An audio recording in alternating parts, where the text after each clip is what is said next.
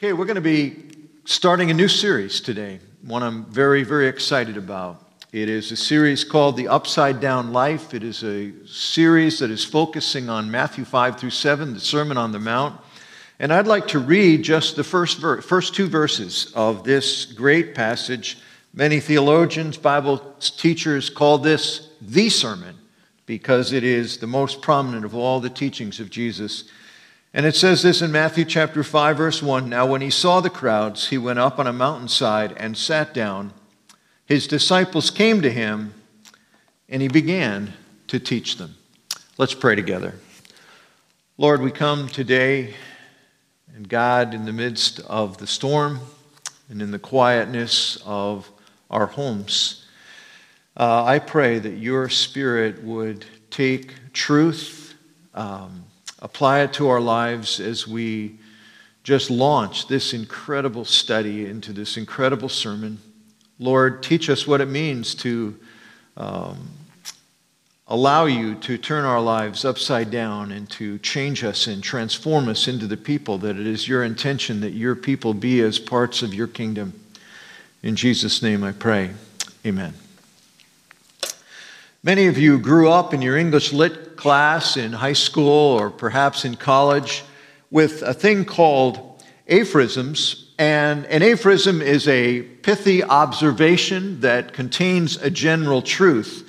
There's lots of them. Maybe you're familiar with some of these. A picture is worth a thousand words. Actions speak louder than words. An apple a day keeps the doctor away. He who hesitates is lost. Imitation is the sincerest form of flattery. The early bird catches the worm. If it ain't broke, don't fix it. These are all aphorisms. And we're familiar with these, but sometimes we find that they are overgeneralizations. For instance, does one apple really keep the doctor away? Does the early bird always beat out the other birds to the worm? Sometimes it's better to fix something even if it isn't broken. And sometimes aphorisms actually have conflicting messages. One of my favorites is the fact that we often say absence makes the heart grow fonder. But we also say out of sight, out of mind.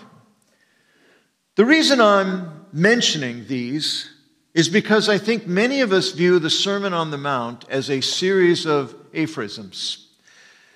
Cool phrases, catchy sound bites we're familiar with. Maybe we even quote them.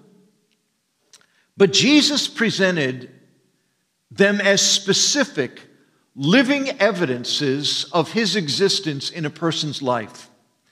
That more than this, they are presented as a real life, shockingly different way to live. In our culture that exalts rich, flamboyant, ruthless individuals, often we are told, Blessed are the poor in spirit, blessed are the merciful, blessed are the peacemakers. In a world that talks of personal worth in terms of money, we read in this sermon Do not lay up for yourselves treasures on earth where moth and rust destroy and where thieves break in and steal, but lay up for yourselves treasures in heaven.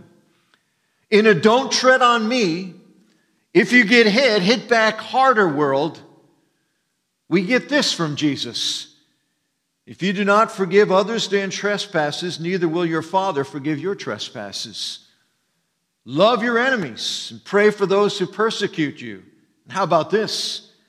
If anyone slaps you on the right cheek, turn to him the other also. And if anyone would sue you and take your tunic, let him have your cloak as well. And if anyone forces you to go one mile, go with him two miles. And blessed are you when others revile you and persecute you and utter all kinds of evil against you falsely on my account. Today we're, today we're beginning a multi month journey into this sermon of Jesus. And today, what I'd like to do is just take our, our moments together to give a quick overview of what this whole thing is about. And there are four things that this sermon shows us. First of all, Matthew 5 through 7 shows us the values and lifestyle of Jesus' kingdom. The values are the Beatitudes. The lifestyle is the remainder of Matthew 5 through 7, which follow the Beatitudes. They are all about kingdom living, living under the reign of God our, in our lives, the reign of Jesus in particular. It's interesting that it starts off the first beatitude in verse 3 says, Blessed are the poor in spirit, for theirs is the kingdom of heaven. They belong to the kingdom of heaven. But it also says that about the last one Blessed are those that are persecuted, for they belong to the kingdom of heaven. Most Bible scholars believe this is a principle called inclusion, that as the first one is said to belong to the kingdom, and the last one is said to belong to the kingdom, that it is, it, it is an inclusive statement of saying these are the characteristics, all of them, that belong that belong that are manifest in the life of those that belong in the, to the kingdom of heaven. This is about Jesus' kingdom, as John Stott said it in Matthew 5 through 7 uh, regarding Jesus' kingdom. It describes what human life looks like when it comes under the gracious rule of God. In the early church, in the first 100 years, which is called, that is the time, the primitive or early church, as it's known by church historians, this passage was quoted more than any other passage of the New Testament. In 90 AD, there's a writing called the Didache, which literally means teaching. The, the full title was The Teaching of the Twelve Apostles. It was the, the catechism, it was the, the training manual for the early church for the, for the years after the, uh, Jesus had left and most of the disciples, all the disciples ultimately had passed away. And in this training manual, which we still have today,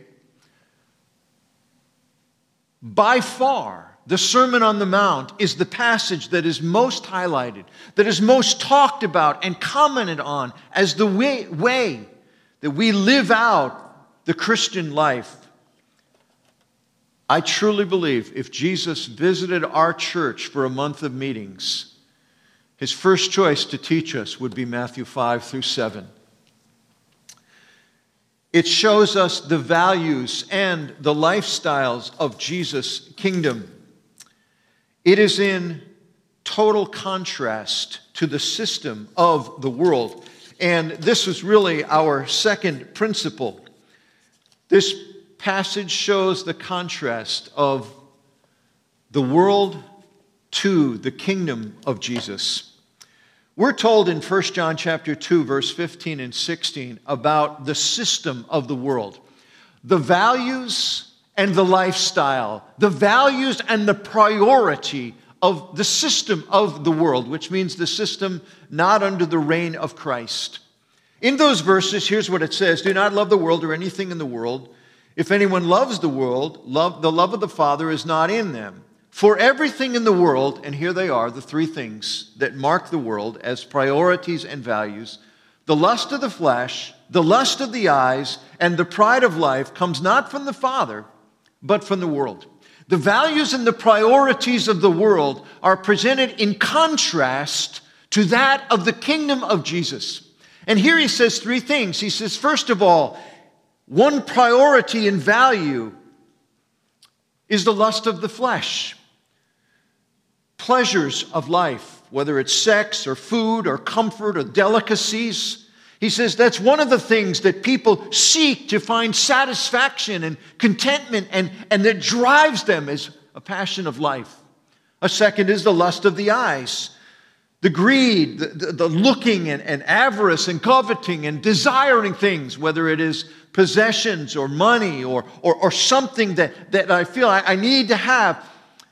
There's pleasures, the lust of the flesh, there's possessions, the lust of the eyes, and then he says the pride of life. Literally, it could be rendered the boasting of who we are and what we've accomplished. It is position and power. That I am somebody, that I've done something, that I have influence, that, that I have uh, control over circumstances. And God says to us here through the Apostle John in 1 chapter 1 John chapter 2 verse 15 and 16 this is what compels the world pleasure or possessions or position. The Sermon on the Mount says an, a completely contrary message. It says, Those things do not bring Makarios. The word Makarios is blessing. They do not lead to blessedness or happiness. There's a wonderful Old Testament story that I think is, is a parallel of all of this. It's a story of a, actually a very prominent world figure. His name was Nebuchadnezzar.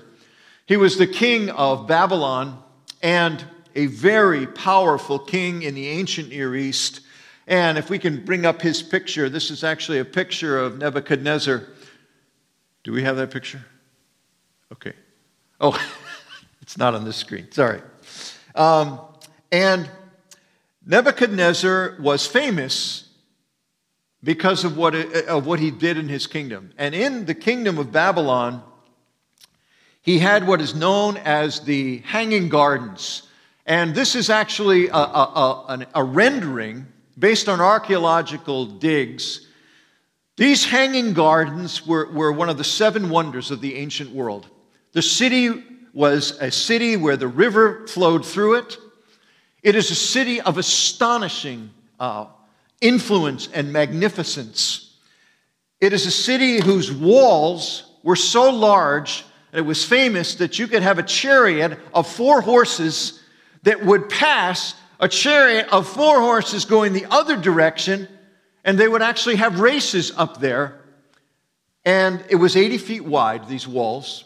They were 320 feet high. To put that in perspective, a football field is shorter than that. And they were 50, the walls were 56 miles wide. This was a magnificent city. And Daniel chapter 4 records a scene that takes place on this city and Nebuchadnezzar now is up on the top of his palace, and here's what happened. When the king was walking on the roof of the royal palace of Babylon, he said, Is not this the great Babylon I have built as the royal residence by my mighty power and for the glory of my majesty? Even as the words were on his lips, a voice came from heaven This is what I decreed for you, King Nebuchadnezzar. Your royal authority has been taken from you you will be driven away from people and will live with the wild animals. You will eat grass like the ox. And seven periods of time shall pass over you until you know that the Most High rules the kingdom of man and gives it to whom he will. God says, he hears the, the, the, the arrogant statement of Nebuchadnezzar as he looks at his resplendent city, and he says, you're going you're gonna actually be out in the field, and for seven periods, his debate was that seven weeks, seven months, you're going to live like an animal. And this picture de- de- depicts the rendering of what actually happened. And at the end of that period, he came to his senses. And again, Daniel 4 records the result. At the end of the days, I, Nebuchadnezzar, lifted my eyes to heaven, and my reason returned to me. And I blessed the Most High and praised and honored him who lives forever. Now I, Nebuchadnezzar, praise and extol and honor the King of heaven, for all his works are right and his ways are just. And those who walk in pride, he is able to humble. This story highlights the insanity of Nebuchadnezzar, resulting in him seeing the reality of the living God. But the value system of Matthew 5 through 7 reminds us of a deeper message in the story of Nebuchadnezzar. Jesus' Sermon on the Mount tells us that the real insanity of Nebuchadnezzar was not when he was crawling around on the field. The real insanity of Nebuchadnezzar took place on the roofs of his palace where he looked at life thinking that he was in control and that he could find lasting and real satisfaction in what he accomplished and gained. His whole world view was turned upside down from a deceived self sufficiency where power and possessions and position and pleasures were the essence of life he came in contact with the reality of the kingdom of heaven, the way of life experienced in heaven, and ultimately brought to earth later through King Jesus. A life that considers it insanity to seek your happiness and contentment in power and possessions and position and pleasure. And his whole world was turned up upside down when he had the dawning reality of what life was really about. The lifestyle and the values that Jesus is presenting in Matthew 5 through 7 are in utter contrast with the lifestyle in the world around us and the world in which we live. Number three, Matthew 5 through 7 shows us what Jesus commends and produces in a person's life. Jesus commends this life. He says, Blessed are those that embrace the values of the Beatitudes and the actions of the remainder of this sermon. The word blessed, makarios, means a couple of things. It certainly does mean happiness. It is talking about a level of genuine happiness. It is also talking about a happiness that is out of the favor of God being poured out in people's lives. But it is not only that Jesus commends this way of life and says it is the means to satisfaction, it is also Jesus producing this life. This lifestyle of Matthew 5 through 7 is countercultural not only to this world, but also to us. It is countercultural to our flesh or sinful nature, um, which are two ways of saying the same thing, our, our propensity away from things of God. Only Jesus can live the life that is described in Matthew 5 through 7. He is willing to begin living that life through us here. It enables us to begin in baby steps to live the life of heaven on earth. That's why Jesus will say in Matthew chapter 6, as he gives the Lord's Prayer, this model prayer, and he says, This is how, how I want you to pray Our Father who's in heaven, your kingdom come, your will be done, just like it is in heaven. What is he saying? Lord, let us experience here life as it is experienced in your presence in heaven, as it will one day be when heaven, the, the new heavens and new earth control all of the world, all the cosmos.